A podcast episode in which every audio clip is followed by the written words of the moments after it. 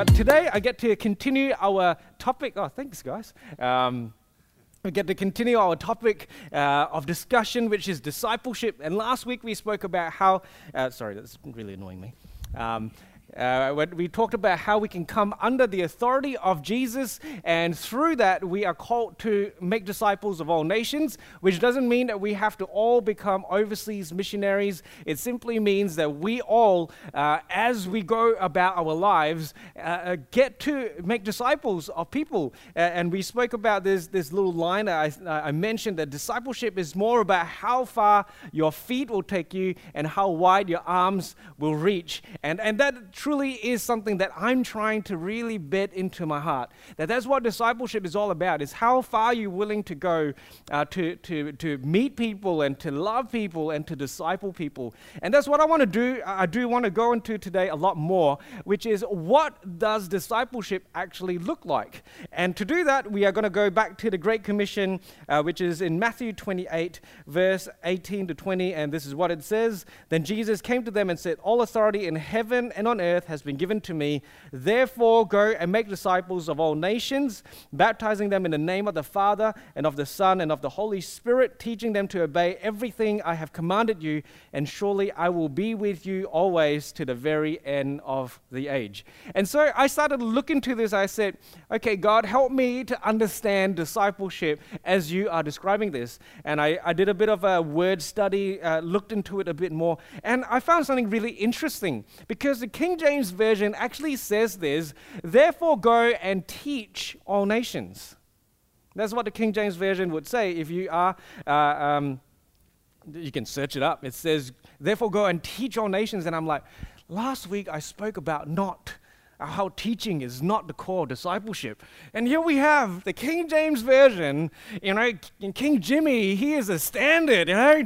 Like, really, no. If you read the King James Version, at least read the New King James Version because the King James Version is like Shakespeare on the steroids. It's hard to understand. I, I read the, the, the ESV uh, and NIV uh, uh, particularly. Anyway, this is my preference. But it says teach all nations. And so I was like, oh, what does this actually mean? And I looked into the original Greek um, and uh, the word that is translated as teach in um, the King James Version and make disciples in many other uh, versions is the word methechuo. You do not know, have to know how to say it. Um, methechuo. And then, uh, and methechuo comes from the root, uh, the root word. And so you know how words have got root words, right? You know, like truthful's root word is truth. It, it's kind of very simple. And so methechuo's root is the word methetes, which is, I'm totally butchering Greek. So there's any Greek people here. Uh, but methetes or methetis uh, is disciples. And so the King James Version, whoever was the translator, decided that um, how, dis, uh, how these two words link is that you teach people and they become disciples. Okay? But it is better for us to understand that methechuo is not necessarily about teaching. The word itself means to make disciples, is this disciple making verb. if you will. It is something that we are doing to make disciples. We're not just simply teaching them. In fact, we will talk about this in a moment, but later on in the Great Commission, remember Jesus says, teaching them to obey everything that I've commanded you. That word teaching is actually a different Greek word that is more commonly used for teaching, is didactuo or something like that. You can go look it up. Uh, but so uh, the, the, King James Version, in my opinion, made a, a bit of an error because that second word, teaching, is teaching as far as we understand. But the first word is actually a lot more to do with making disciples. And the interesting thing about that word, methechuo, is that it only appears four times in the whole Bible. Only four times is not a very common word, but the word disciples or methetes uh, appears over 270 times. Very common word. Anyway, so I, I was still like, okay, so what does it mean? And what I felt was that Jesus was actually describing disciple making in the Great Commission. He says, Go therefore make disciples of all nations. And then he goes and mentions two different things that we are meant to be doing, right? And so let's look at them. The first is that he says to baptize them in the name of the Father, Son, and Holy Spirit. And many of us immediately would think about water baptism. Do you? Mm-hmm. Okay, cool. I was trying to see if you anyone would say anything, but I was like, oh, maybe not.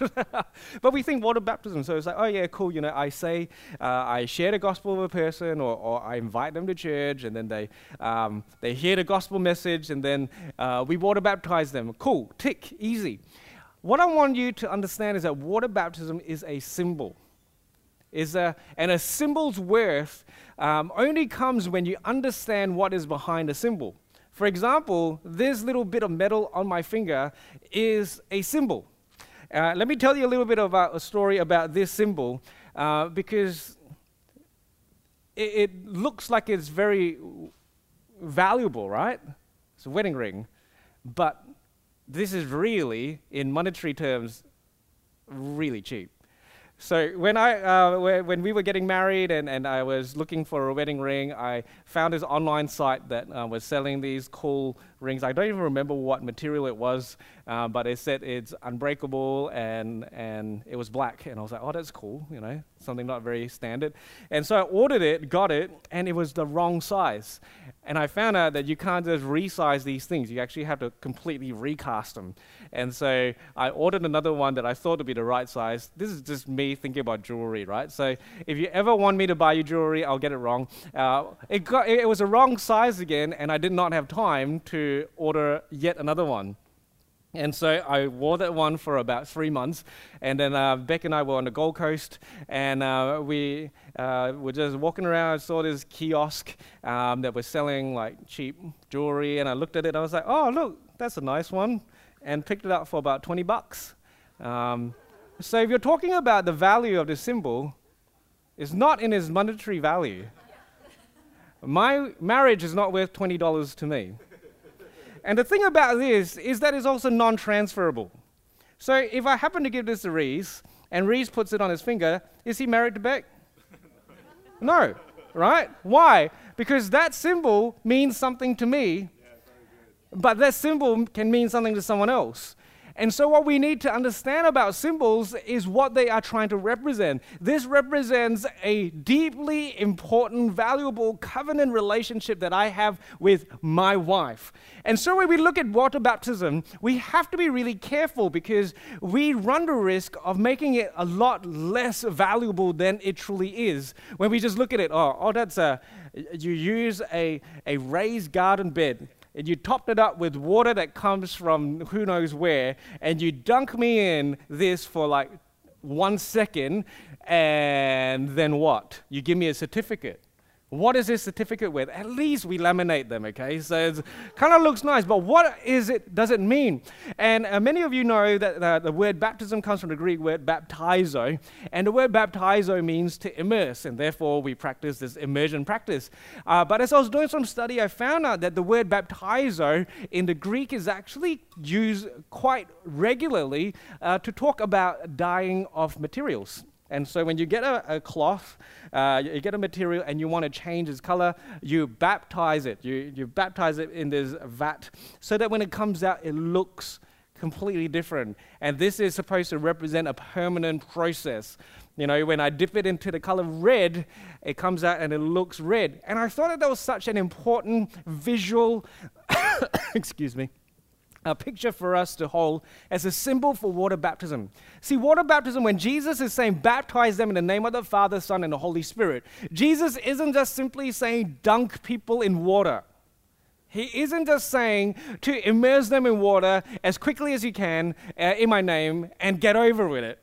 Because I reckon that's sometimes how we do things. No, the, the point of the baptism ceremony, if you will, is to represent the life change that the person has undergone. If the person is not undergoing change or is not willing to continue to undergo change, then the symbol is meaningless. If I wear this ring and I cheat on Beck, this ring actually becomes completely meaningless. Why? Because I am not upholding what is meant to symbolize, which is a committed covenantal relationship with my wife. So, in the same way, when we're saying to people that we want you to be baptized, is not just going through an event, it is symbolizing the change that this person is meant to have gone through and continue to go through. Let's read this in uh, Paul's teaching in Romans chapter 6, verses 1 to 4. It says this What shall we say then? Shall we go on sinning so that grace may increase? By no means. We are those who have, who have died to sin. How can we live in it any longer? Or don't you know that all of us who were baptized into Christ Jesus were baptized into his death? We were therefore buried with him through baptism into death, in order that just as Christ was raised from the dead through the glory of the Father, we too may live a new life. When we baptize, when we sorry, when we disciple a person, the first thing that Jesus is saying is that this is a process of transformation. This is a commitment to transformation that the person has to agree to. You are saying that I am dead to my old life and I'm alive in Christ. The life that I now live no longer belongs to me, it belongs to Christ. And so I'm going to live in that way. So, discipleship is not just simply about giving a person uh, uh, the chance to uh, say the sinner's prayer and then to dunk them in water and say, Sign, sealed, delivered, I'll see you in heaven, see you later. No, no, no, no. It is about saying to the person, walking with the person and saying, Your life now is necessarily going to look different because of what Christ has done and what Christ is doing.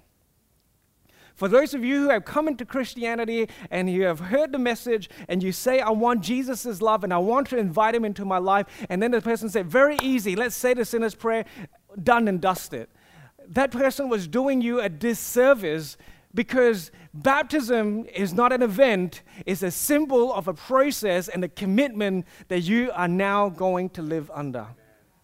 But I love what Paul is saying. You are dead to sin, but now you are alive with a new life that Christ has given to you. You have chosen to die to sin because you realize that that old life is not good enough for you. You are saying, I want the life that Christ has for me. Which brings me to the second thing that Jesus says. He says, You baptize them in the name of the Father, Son, and the Holy Spirit, teaching them to obey everything that I have commanded you. You know, sometimes I gloss over this. Does anyone, when you hear Jesus say stuff like, I command you, I think in our Western grace context, we're like, I command you with grace, right? And it's like, maybe it's more like a suggestion. It's not like a go do this. Yes, sir. We don't think like that. It's, it's kind of scary for us sometimes to think that Jesus commands us. But the truth is, Jesus has commanded us. And then he tells us that part of discipleship is to go and teach people to obey his commands. And I think we miss out the value of obeying Jesus' commands when we don't understand that the whole point is that we are learning to live in the life that Christ has given to us.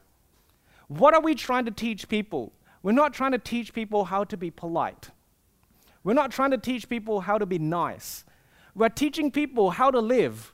That's what this is all about.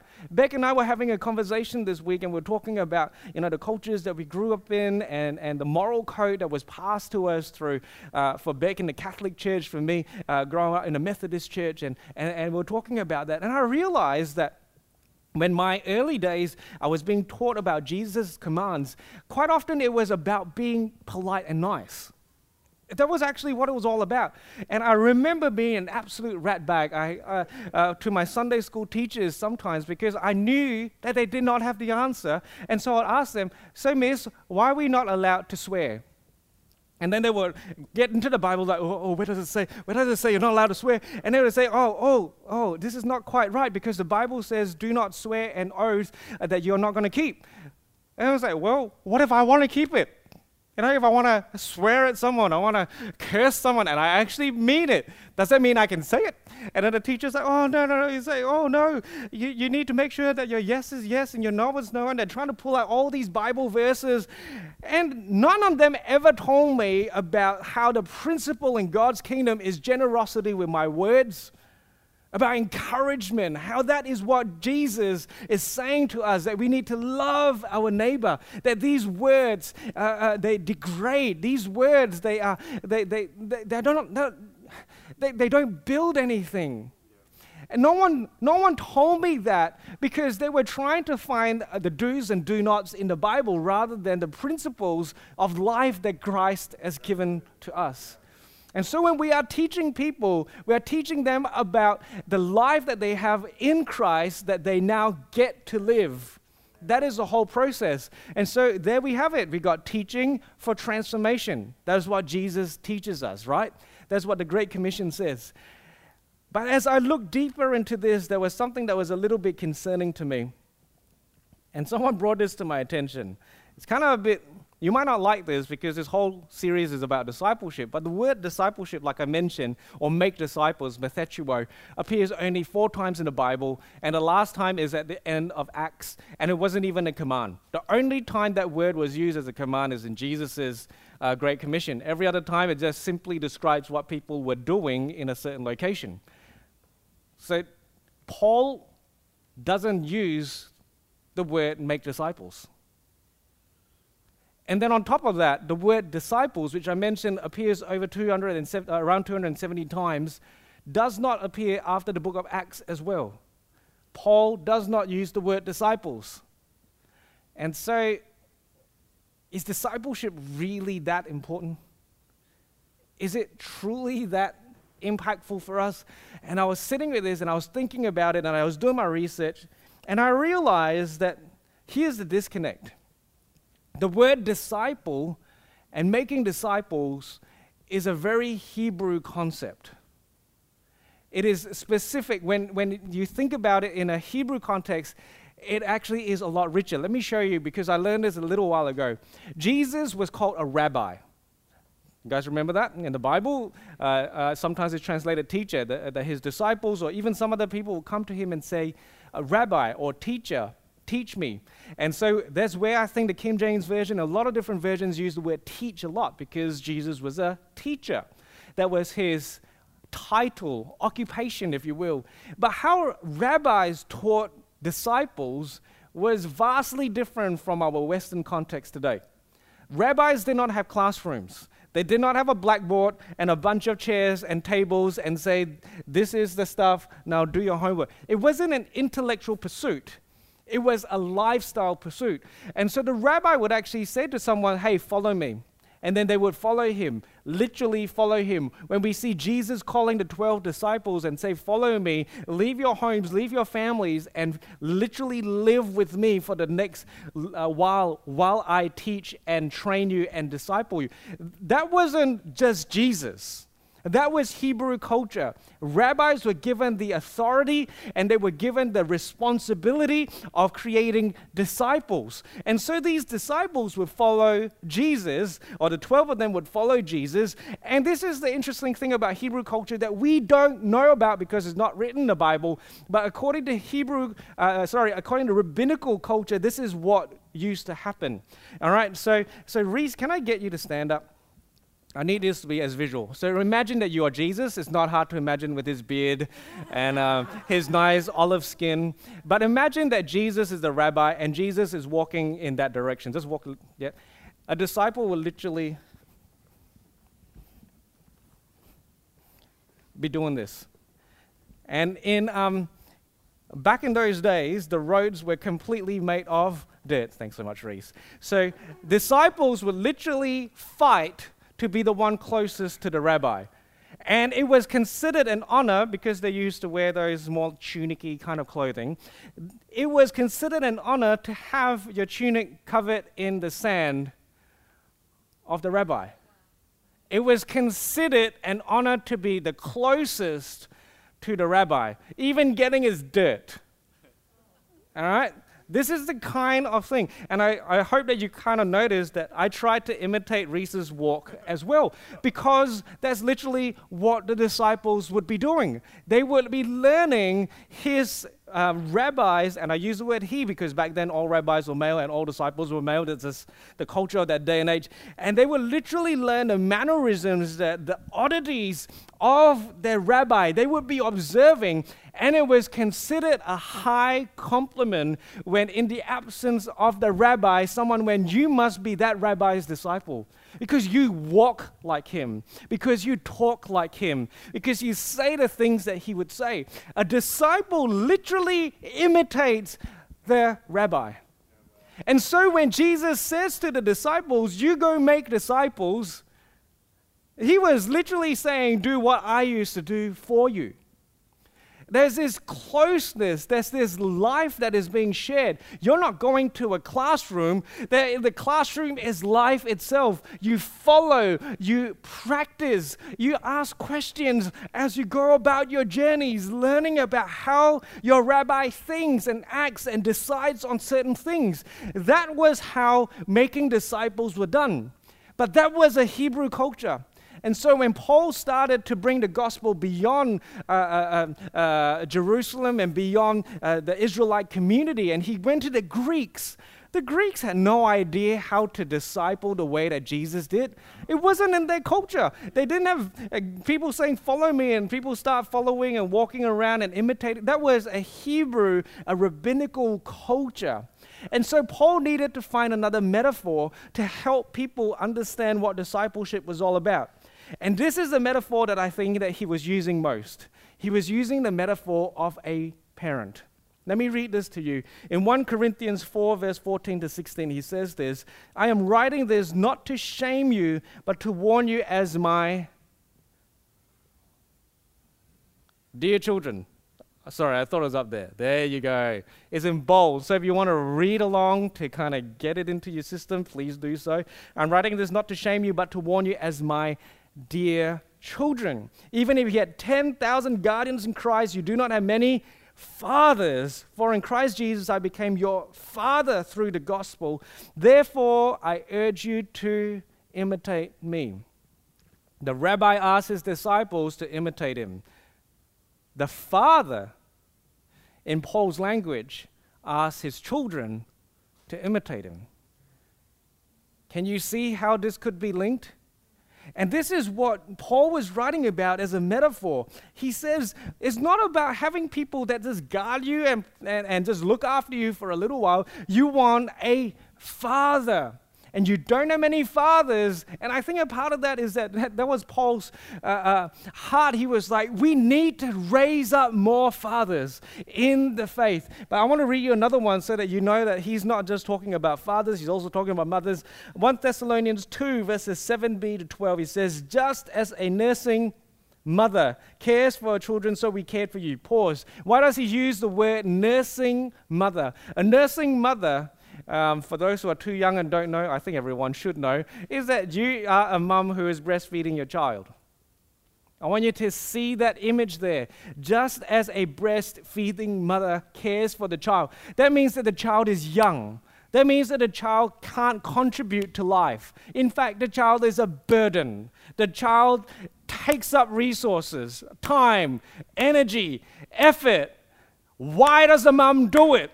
Not because there's a kickback, not because the child is going to start cleaning the table. No, the child's going to make a mess of the table. Why does a mom do it? Because she loves and cares. Because she loves and cares because she brings this child into her family. Because we loved you so much, we were delighted to share with you not only the gospel of God, but our lives as well. Surely you remember, brothers and sisters, our toil and hardship. We work night and day in order not to be a burden to anyone while we preach the gospel of God to you. You are witnesses, and so is God, of how holy, righteous, and blameless we were among you who believe. For you know that we dealt with you, with each of you, as a father deals with own, his own children, by smacking them and telling them that they are useless bums. No, by encouraging them, comforting them, urging them to live lives worthy of God who calls you into his kingdom and glory. These are powerful words. And I think when I was growing up, I thought that those were Paul words. If you want to be Paul the Apostle, that's what you do. If you want to be a super minister for God, that's what you do. But the more I read scriptures, the more I see that these are examples. Paul says, imitate me as I imitate Christ. You imitate my love for you, for other people. You imitate how much I care for you. You imitate my commitment to you. You imitate all that I do. So you are discipling as I have discipled. And so if I disciple like a parent, you disciple like a parent. This is scriptural. And this is quite scary because we are meant to be parenting through our discipleship. And this is something that Beck and I are diving into more as literal parents that we are Sam's primary disciplers. And we actually have to think about what are we doing? How are we introducing him to the truths of God? How are we raising him in the ways of God? And, and actually having him 24 7 is, is, it makes it sound like, oh, you got so much more time, it's a lot easier. It's also a lot harder because as a parent to disciple, you have to be deliberate. I didn't know that. I thought a discipleship would just flow from the abundance of my heart. Maybe my heart is a little bit small and I'm still working on it. But gosh, sometimes I don't want to disciple my son. I don't want to be a role model for my son. I was listening to the radio just this week and it was interesting. There was a presenter that was talking to a principal of a school and they were talking about um, how to get kids into the car uh, on time and, and to get places on time. And, and uh, I thought it was quite funny because I recently had another conversation with a friend who recently had their third child, and, and I said, Hey, bro, how's it going? Like, how's it being a dad a third time? And he said, Dude, going out. Worst thing ever. That's all he said. I was like, it's like, yeah, you know, it, it's like I long for the days that I can just say, Oh, we want to go out for lunch? Sure, let's go. Start the car and off you go. No, now it's like, come on, kids. Yes, we are going. And so I thought it was quite funny because I had these two conversations. Oh, I had that conversation and I was listening to this interview. And this principal actually made a very interesting comment. Yeah, he said, um, you know, one of the things to do is to watch what you do before you get ready to go out. Because if you tell your kids, hey, kids, we're going to go out, and then you start pottering around the house, doing stuff, you know, doing some dishes, you know, maybe putting the wash, uh, the wash on just so that when you come back is all ready to go, or just cleaning up a little bit, etc. He said, guess what? The kids will see that when mum says it's time to go out, it's cue for potter around and do stuff.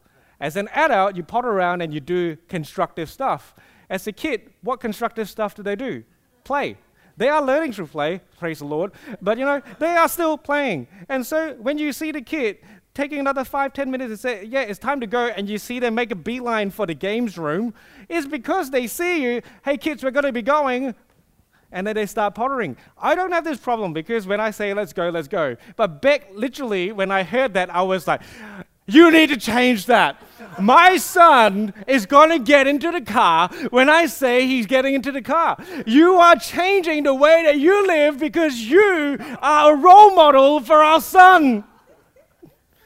It's kind of funny, but it's true. Discipleship is about seeing life transformation, it's about teaching. But what is it? Eh, that the context, the foundation of it in the Bible is intimately relational. That's why at Lift, we're going to call it relational discipleship because we want to make a difference. We want to make you understand that, that, that, that uh, as a parent, we are sharing life. I'm not just teaching you what I know, I'm living out what I know in a way that you can understand and then live out. You know, many of you, all of you, I think, know that, that Sam is adopted. And so he does not have my DNA, and Sam does not have my blood. And sometimes people talk to us as though we need to be worried about how Sam's going to turn out. You don't know his dad and you don't know what he's like. Aren't you scared about what Sam's going to be like? I said, No, because he does not have my DNA, he doesn't have my blood, but he has my life. Sam is with me and I give him my life. And because I have given him my life, I know he's going to turn out more like me than anyone else in the world. He's going to have my mannerisms. He's going to have my quirks. He's going to have my sense of humor. For better or worse, that's what he's going to have because that's what he's going to experience because my life has been given to him. When we disciple, it's easier to be in a classroom. It's easier to give a bit of head knowledge and then close the books and say, I've done my part. But the discipleship in the Bible is so much deeper. Discipleship in the Bible requires the commitment of a parent. I want this just to sit with you for a moment. Because I think that the Western church in particular really needs to recapture this. Who has invited you into their life before?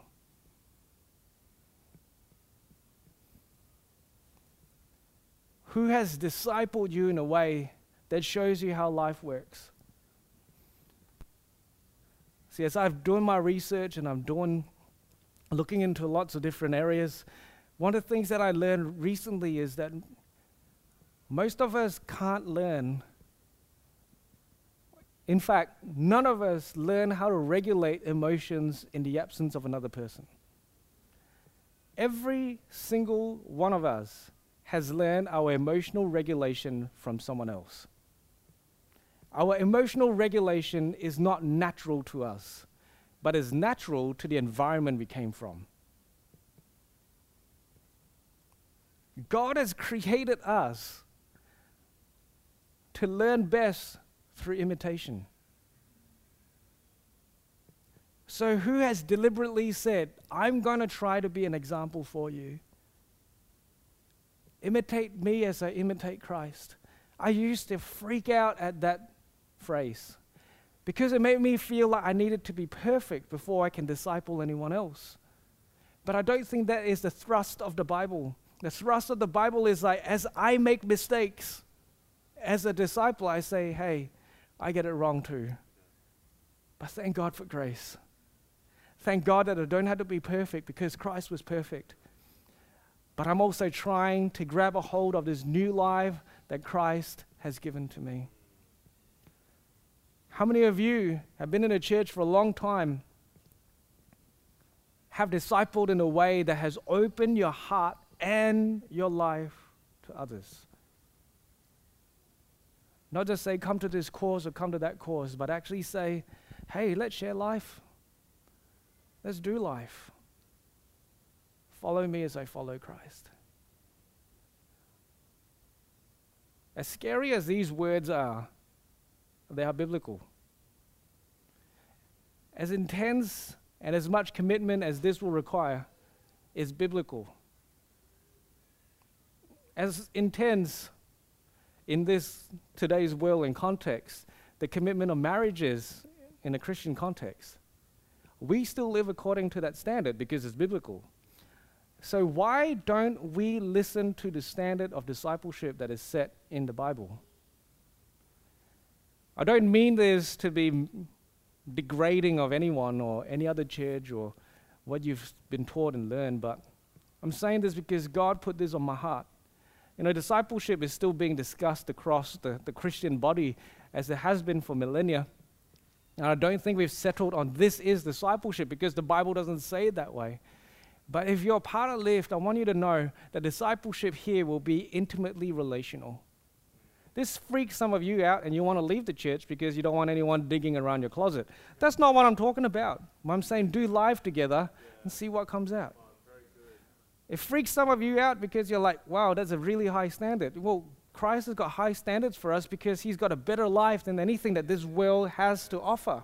So, why do we subscribe to lousy, pointless practices when the Bible shows us practices that will truly enable us to live the life that Christ has for us?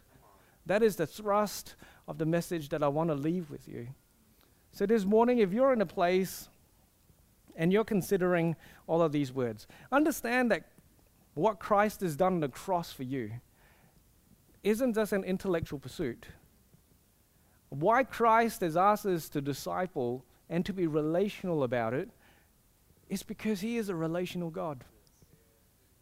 He's not a God that's just waiting to smite you because of your sin. He's a God who is inviting you into the new life that He's providing for you, and a new life where He gets to enjoy your company. you know, that should blow our minds. Why we should disciple relationally is because we are supposed to show people what Christ is doing for us. The Bible says that He puts the lonely in families, when the Bible says that He has adopted us as sons and daughters, it's not just an intellectual pursuit. Our God is intimately relational and wants to have a relationship with us. And so this morning, I just want to lead anyone into a sinner's prayer, not because the sinner's prayer makes you any better, but make, uh, we just call it the sinner's prayer because it's an invitation to say, God, I want this relationship. So if I can get everyone just to close your eyes and to bow your head and to say this prayer with me Dear Jesus, I know that I have sinned. I know I've fallen short. But I want to be in relationship with you. I want the life that you have given to me. So I invite you into my life. Be my Lord and my Savior. Amen. We hope you've enjoyed this week's message. Follow us on Instagram at The Live Church or on Facebook at Live Church Perth. That will give you all the up to date information about what's happening in the life of our church. Thanks again for listening. God bless.